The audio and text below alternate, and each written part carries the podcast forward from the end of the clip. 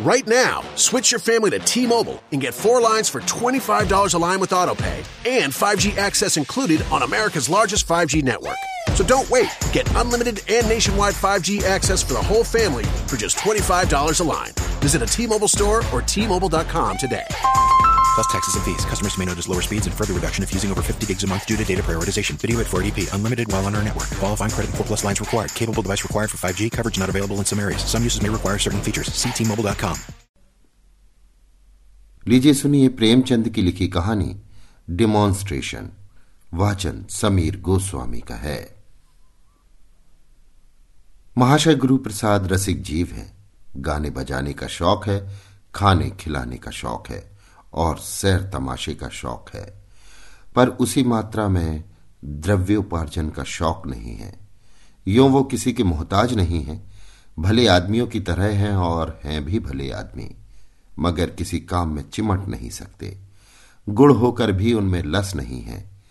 वो कोई ऐसा काम उठाना चाहते हैं, जिसमें चटपट कारों का खजाना मिल जाए और हमेशा के लिए बेफिक्र हो जाए। बैंक से छमाही सूद चला आए खाएँ और मज़े से पड़े रहें। किसी ने सलाह दी, नाटक कंपनी खोलो। उनके दिल में भी बात जम गई। मित्रों को लिखा, मैं ड्रामेटिक कंपनी खोलने जा रहा हूँ। आप लोग ड्रामे लिखना शुरू कीजिए। कंपनी का प्रॉस्पेक्टस बना। कई महीने उसकी खूब चर्चा रही। कई बड़े बड़े आदमियों ने हिस्से खरीदने के वादे किए, लेकिन न हिस्से बिके, न कंपनी खड़ी हुई। हाँ इसी धुन में गुरु प्रसाद जी ने एक नाटक की रचना कर डाली और ये फ़िक्र हुई कि इसे किसी कंपनी को दिया जाए। लेकिन ये तो मालूम ही था कि कंपनी वाले एक ही घाघ होते हैं। फिर हर एक कंपनी में उसका एक नाटककार भी होता है। वो कब चाहेगा कि उसकी कंपनी में किसी बाहरी आदमी का प्रवेश हो? वो इस रचना में तरह तरह के ऐप निकालेगा और कंपनी के मालिक को भड़का देगा। इसलिए प्रबंध किया गया कि मालिकों पर नाटक का कुछ ऐसा प्रभाव जमा दिया जाए कि नाटककार महोदय की कुछ दाल न गल सके। पाँच सज्जनों की एक कमेटी बनाई गई। उसमें सारा प्रोग्राम विस्तार के साथ तय किया गया और दूसरे दिन पाँच सज्जन गुरु प्रसाद जी के साथ नाटक दिखाने चले। तांगे आ गए। हारमोनियम, तबला आदि सब उस पर रख दिए गए, क्योंकि नाटक का डिमॉन्स्ट्रेशन करना निश्चित हुआ था। सहसा विनोद बिहारी ने कहा, यार, तांगे पर जाने में तो कुछ बदरोबी होगी। मालिक सोचेगा, ये महाशय यो ही है। कुछ समय दस पाँच रुपए का मुँह न देखना चाहिए। मैं तो अंग्रेज़ों की विज्ञापनबाजी का कायल हूँ कि रुपए में पंद्रह आने उसमें लगाकर शेष एक आने में रोज़गार करते हैं। कहीं से दो मोटरें मंगानी चाहिए। रसिक लाल बोले, लेकिन किराए की मोटरों से वो बात न पैदा होगी। जो आप चाहते हैं। किसी रईस से दो मोटरें मंगानी चाहिए। मारिस हो या नए चाल की आस्टिन। बात सच्ची थी, भेष से भीख मिलती है। विचार होने लगा कि किस रईस से याचना की जाए। अजी वो महाखूसट है। सवेरे उसका नाम ले लो तो दिन भर पानी ना मिले। अच्छा सेठ जी के पास चले तो कैसा? मुँह धो रखिए, उसकी मोटरें अफसरों के लिए रिज़र्व हैं। अपने लड़के तक को कभी बैठने नहीं देता। आपको दिए देता है। तो फिर कपूर साहब के पास चले। अभी उन्होंने नई मोटर ली है। अजी उसका नाम ना लो। कोई ना कोई बहाना करेगा। ड्राइवर नहीं है, मरम्मत में है। गुरु प्रसाद ने अधीर होकर कहा, तुम लोगों ने तो व्यर्थ का बखेड़ा कर दिया। तांगे पर चलने में क्या हरज था? विनोद बिहारी ने कहा, आप तो घास खा गए। नाटक लिख लेना दूसरी बात है और मामले को पटाना दूसरी बात है। रुपए पृष्ठ सुना देगा। अपना सा मुँह लेकर रह जाओगे? अमरनाथ ने कहा, मैं तो समझता हूँ मोटर के लिए किसी राजा रईस की खुशामद करना बेकार है। तारीफ़ तो जब है कि पाँव पाँव चले और वहाँ ऐसा ऐसा रंग जमाए कि मोटर से भी ज़्यादा शान रहे। विनोद बिहारी उछल पड़े। सब लोग पाँव पाँव चले। वहाँ पहुंचकर किस तरह की बातें शुरू होंगी, किस तरह तारीफों के पुल बांधे जाएँगे किस तरह ड्रामेटिस्ट साहब को खुश किया जाएगा, इस पर बहस होती जाती थी। हम लोग कंपनी के कैंप में कोई दो बजे पहुँचे। वहाँ मालिक साहब, उनके एक्टर, नाटक का सब पहले ही से हमारा इंतज़ार कर रहे थे। पान, इलायची, सिगरेट मंगा लिए थे। ऊपर जाते ही रसिक लाल ने मालिक से कहा, क्षमा कीजिए, हमें आने में देर हुई। हम मोटर से नहीं पाँव पाँव आए हैं। आज यही सलाह हुई कि प्रकृति की छठा का आनंद उठाते चले। गुरु प्रसाद तो प्रकृति के उपासक है। इनका बस होता तो आज चिमटा लिए या तो कहीं भीख मांगते होते या किसी पहाड़ी गाँव में वट वृक्ष के नीचे बैठे पक्षियों का चहकना सुनते होते। विनोद ने रद्दा जमाया और आए भी तो सीधे रास्ते से नहीं, जाने कहाँ कहाँ का चक्कर लगाते, खाक छानते, पैरों में जैसे सनीचर है। अमर ने और रंग जमाया। पूरे सदजुगी आदमी हैं। नौकर चाकर तो मोटरों पर सवार होते हैं और आप गली गली मारे मारे फिरते हैं। जब और रईस मीठी नींद के मज़े लेते होते हैं तो आप नदी के किनारे उषा का श्रृंगार देखते हैं। मस्तराम ने फरमाया, कवि होना मानो दीन दुनिया से मुक्त हो जाना है। गुलाब की एक पंखड़ी लेकर उसमें न जाने क्या घंटों देखा करते हैं। प्रकृति की उपासना ने ही यूरोप के बड़े बड़े कवियों को आसमान पर पहुँचा दिया है। यूरोप में होते तो आज इनके द्वार पर हाथ ही झूमता होता। एक दिन एक बालक को रोते देखकर आप रोने लगे। पूछता हूँ, भाई क्यों रोते हो? तो और रोते हैं। मुँह से आवाज़ नहीं निकलती, बड़ी मुश्किल से आवाज़ निकली। विनोद, जनाब, कवि का हृदय कोमल भावों का रेत है, मधुर संगीत का भंडार है, अनंत का आईना है। रसिक, क्या बात कही आपने, अनंत का आईना है, वाह! कवि की सोहबत में आप भी कुछ कवि हुए जा रहे हैं। गुरु प्रसाद ने नम्रता से कहा, मैं कवि नहीं हूँ और न मुझे कवि होने का दावा है। आप लोग मुझे ज़बरदस्ती कवि बनाए देते हैं। कवि सृष्टा की वो अद्भुत रचना है, जो पंचभूतों की जगह नौ रसों से बनती है। मस्तराम आपका यही एक वाक्य है जिस पर सैकड़ों कविताएँ न्यौछावर हैं। सुनिए आपने रसिकलाल जी कवि की महिमा। याद कर लीजिए, रट लीजिए। रसिकलाल कहाँ तक याद करें भैया? यहाँ तो सूक्तियों में बातें करते हैं और नम्रता का ये हाल है कि अपने को कुछ समझते ही नहीं। महानता का यही लक्षण है। जिसने अपने को कुछ समझा, वो गया। कंपनी के स्वामी से बोले, अब तो आप खुद ही सुनेंगे, इस ड्रामे में अपना हृदय निकाल कर रख दिया है। कवियों में जो एक प्रकार का अलहड़पन होता है उसकी आप में कहीं गंध भी नहीं। इस ड्रामे की सामग्री जमा करने के लिए आपने कुछ नहीं तो एक हज़ार बड़े बड़े पोथों का अध्ययन किया होगा। वाजिद अली शाह को स्वार्थी इतिहास लेखकों ने कितना कलंकित किया है, आप लोग जानते ही हैं। उस लेख राशि को छांटकर उसमें से सत्य के तत्व खोज निकालना आप ही का काम था। विनोद, इसलिए हम और आप दोनों कलकत्ता गए और वहाँ कोई छह महीने मटिया बुर्ज की खाक छानते रहे। वाजिद अली शाह की हस्तलिखित एक पुस्तक की तलाश की। उसमें उन्होंने खुद अपनी जीवन चर्चा लिखी है। एक बुढ़िया की पूजा की गई, तब कहीं जाके छह महीने में किताब मिली, अमरनाथ।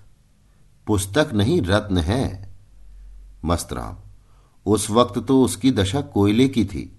गुरु प्रसाद ने उस पर मोहर लगाकर अशरफी बना दिया। ड्रामा ऐसा चाहिए कि जो सुने दिल हाथों से थाम ले एक एक वाक्य दिल में चुभ जाए। अमरनाथ, संसार साहित्य के सभी नाटकों को आपने चाट डाला और नाट्य रचना पर सैकड़ों किताबें पढ़ डाली। विनोद भी तो चीज़ भी लसानी हुई है। अमरनाथ, लाहौर ड्रामेटिक क्लब का मालिक हफ़्ते भर यहाँ पड़ा रहा। पैरों पड़ा कि मुझे ये नाटक दे दीजिए, लेकिन आपने ना दिया। जब एक्टर ही अच्छे नहीं तो उनसे अपना ड्रामा खिलवाना, उसकी मिट्टी खराब कराना था। इस कंपनी के एक्टर माशा अल्लाह अपना जवाब नहीं रखते और इसके नाटककार की सारे जमाने में धूम है। आप लोगों के हाथों में पड़कर यह ड्रामा धूम मचा देगा। विनोद, एक तो लेखक साहब खुद शैतान से ज़्यादा मशहूर हैं, उस पर यहाँ के एक्टरों का नाट्य कौशल शहर लुट जाएगा। मस्तराम रोज ही तो किसी न किसी कंपनी का आदमी सिर पर सवार रहता है, मगर बाबू साहब किसी से सीधे मुँह बात नहीं करते। विनोद, बस ये एक कंपनी है जिसके तमाशे के लिए दिल बेकरार रहता है। नहीं तो और जितने ड्रामे खेले जाते हैं दो कौड़ी के। मैंने तमाशा देखना ही छोड़ दिया। गुरु प्रसाद नाटक लिखना बच्चों का खेल नहीं है, खूने जिगर पीना पड़ता है। मेरे ख्याल में एक नाटक लिखने के लिए पाँच साल का समय भी काफ़ी नहीं, बल्कि अच्छा ड्रामा ज़िंदगी में एक ही लिखा जा सकता है। यह कलम घिसना दूसरी बात है। बड़े बड़े धुरंधर आलोचकों का यही निर्णय है कि आदमी ज़िंदगी में एक ही नाटक लिख सकता है। रूस, फ्रांस, जर्मनी सभी देशों के ड्रामे पढ़े, पर कोई ना कोई दोष सभी में मौजूद। किसी में भाव है तो भाषा नहीं, भाषा है तो भाव नहीं हास्य है तो गाना नहीं, गाना है तो हास्य नहीं। जब तक भाव, भाषा, हास्य और गाना, ये चारों अंग पूरे ना हों, उसे ड्रामा कहना ही ना चाहिए। मैं तो बहुत ही तुच्छ आदमी हूँ। कुछ आप लोगों की सोहबत में शुद्ध बुद्ध आ गया। मेरी रचना की हस्ती ही क्या? लेकिन ईश्वर ने चाहा तो ऐसे दोष आपको ना मिलेंगे। विनोद, जब आप उस विषय के मर्मज्ञ हैं तो दोष रह ही कैसे सकते हैं? रसिक लाल। दस साल तक तो आपने केवल संगीत कला का अभ्यास किया है। घर के हज़ारों रुपए उस्तादों को भेंट कर दिए। फिर भी दोष रह जाए तो दुर्भाग्य है। रिहर्सल। रिहर्सल शुरू और वाह वाह हाय हाय का तार बंधा। कोरस सुनते ही एक्टर और प्रोपराइटर और नाटककार सभी मानो जाग पड़े। भूमिका ने उन्हें विशेष प्रभावित किया था। पर असली चीज़ सामने आते ही आँखें खुली। समा बंद गया। पहला सीन आया। आँखों के सामने वाजिद अली शाह के दरबार की तस्वीर खिंच गई। दरबारियों की हाजिर जवाबी और फड़कते हुए लतीफे, वाह वाह, क्या कहना? क्या वाक्य रचना थी? क्या शब्द योजना थी? रसों का कितना सुरुचि से भरा हुआ समावेश था। तीसरा दृश्य हास्यमय था। हँसते हँसते लोगों की पसलियाँ दुखने लगी।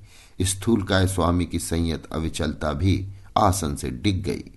चौथा सीन करुणाजनक था। हास्य के बाद करुणा, आंधी के बाद आने वाली शांति थी। विनोद आँखों पर हाथ रखे सिर झुकाए जैसे रो रहे थे। मस्त राम बार बार ठंडी आहें खींच रहे थे और अमरनाथ बार बार सिसकियाँ भर रहे थे। इसी तरह सीन पर सीन और अंक पर अंक समाप्त होते गए। यहाँ तक कि जब रिहर्सल समाप्त हुआ तो दीपक जल उठे थे। सेठ जी अब तक सौठ बने हुए बैठे थे। ड्रामा समाप्त हो गया, पर उनके मुखार विंद पर उनके मनोविचार का लेश मात्र भी आभास न था। जड़ भरत की तरह बैठे हुए थे। न मुस्कुराहट थी, न कुतूहल, न हर्ष, न कुछ। विनोद बिहारी ने मामले की बात पूछी तो इस ड्रामा के बारे में श्रीमान की क्या राय है?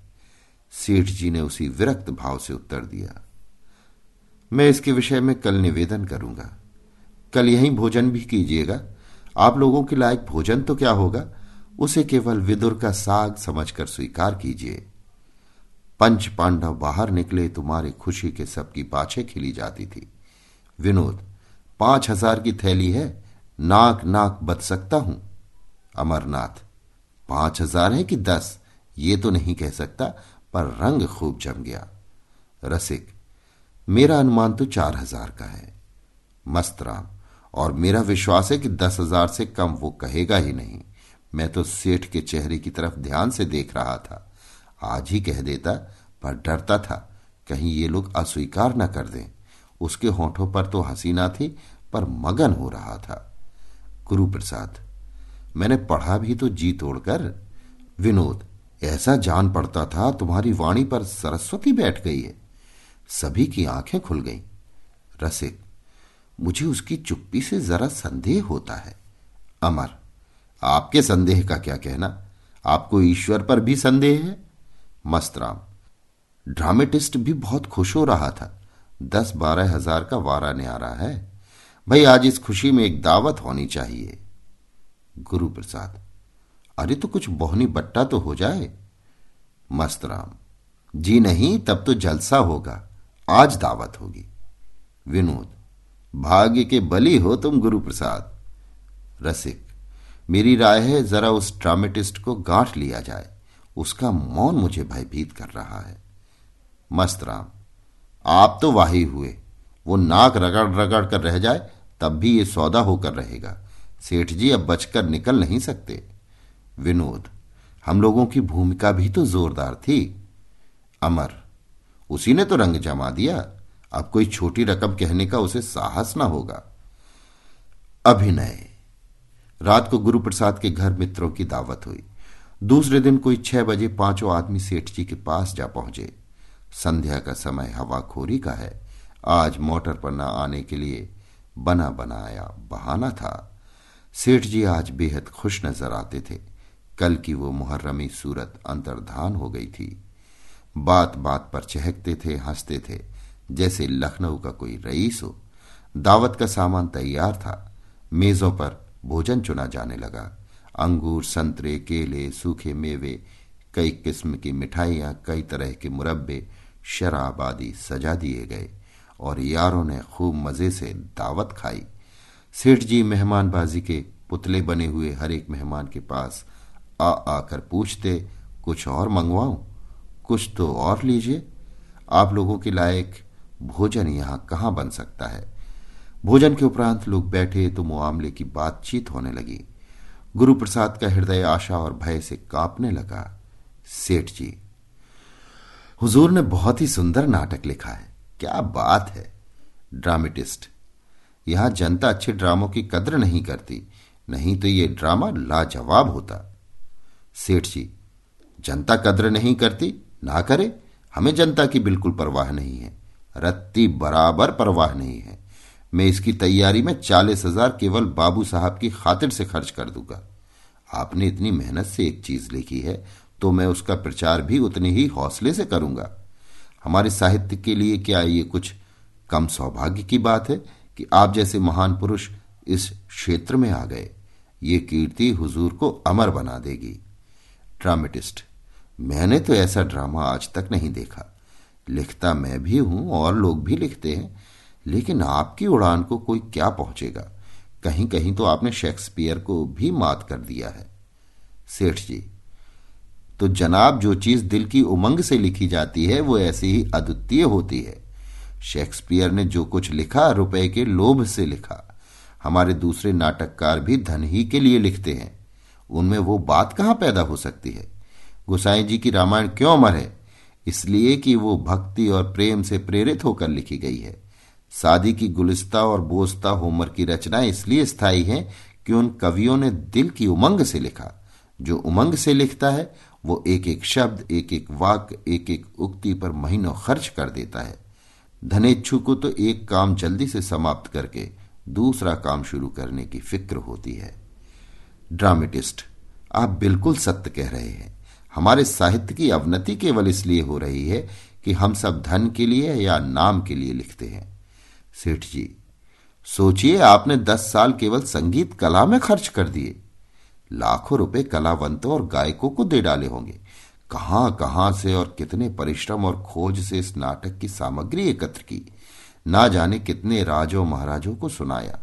इस परिश्रम और लगन का पुरस्कार कौन दे सकता है? ड्रामेटिस्ट मुमकिन ही नहीं। ऐसी रचनाओं के पुरस्कार की कल्पना करना ही उनका अनादर करना है। इनका पुरस्कार यदि कुछ है तो वो अपनी आत्मा का संतोष है। वो संतोष आपके एक एक शब्द से प्रकट होता है। सेठ जी, आपने बिल्कुल सत्य कहा कि ऐसी रचनाओं का पुरस्कार अपनी आत्मा का संतोष है। यश तो बहुधा ऐसी रचनाओं को मिल जाता है जो साहित्य के कलंक हैं। आपसे ड्रामा ले लीजिए और आज ही पार्ट भी तकसीम कर दीजिए। तीन महीने के अंदर इसे खेल डालना होगा। मेज पर ड्रामे की हस्तलिपि पड़ी हुई थी। ड्रामेटिस्ट ने उसे उठा लिया।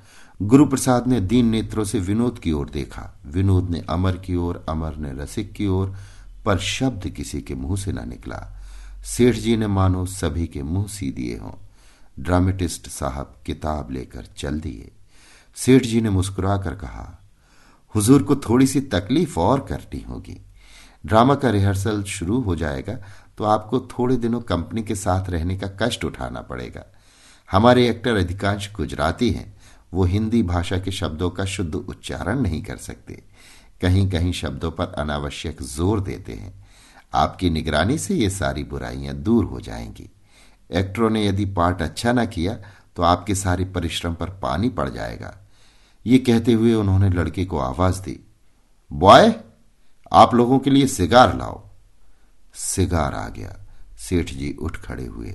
ये मित्र मंडली के लिए विदाई की सूचना थी। पाँचों सज्जन भी उठे। सेठ जी आगे आगे द्वार तक आए। फिर सबसे हाथ मिलाते हुए कहा, आज इस गरीब कंपनी का तमाशा देख लीजिए। फिर ये संयोग न जाने कब प्राप्त हो?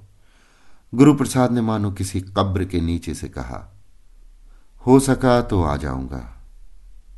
सड़क पर आकर पाँचों मित्र खड़े होकर एक दूसरे का मुँह ताकने लगे। तब पाँचों ही ज़ोर से कह कहा मारकर हंस पड़े। विनोद ने कहा यह हम सबका गुरु घंटाल निकला। अमर साफ़ साफ़ आँखों में धूल झोंक दी। रसिक, मैं उसकी चुप्पी देखकर पहले ही डर रहा था कि ये कोई पल्ले सिरे का घाघ है। मस्त राम, मान गया इसकी खोपड़ी को।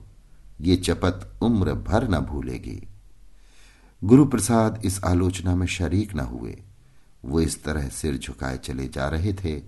मानो अभी तक वो स्थिति को समझ ही न पाए हों।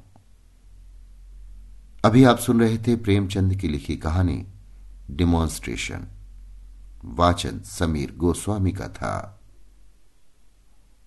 Right now, switch your family to T-Mobile and get four lines for $25 a line with AutoPay and 5G access included on America's largest 5G network. So don't wait. Get unlimited and nationwide 5G access for the whole family for just $25 a line. Visit a T-Mobile store or T-Mobile.com today.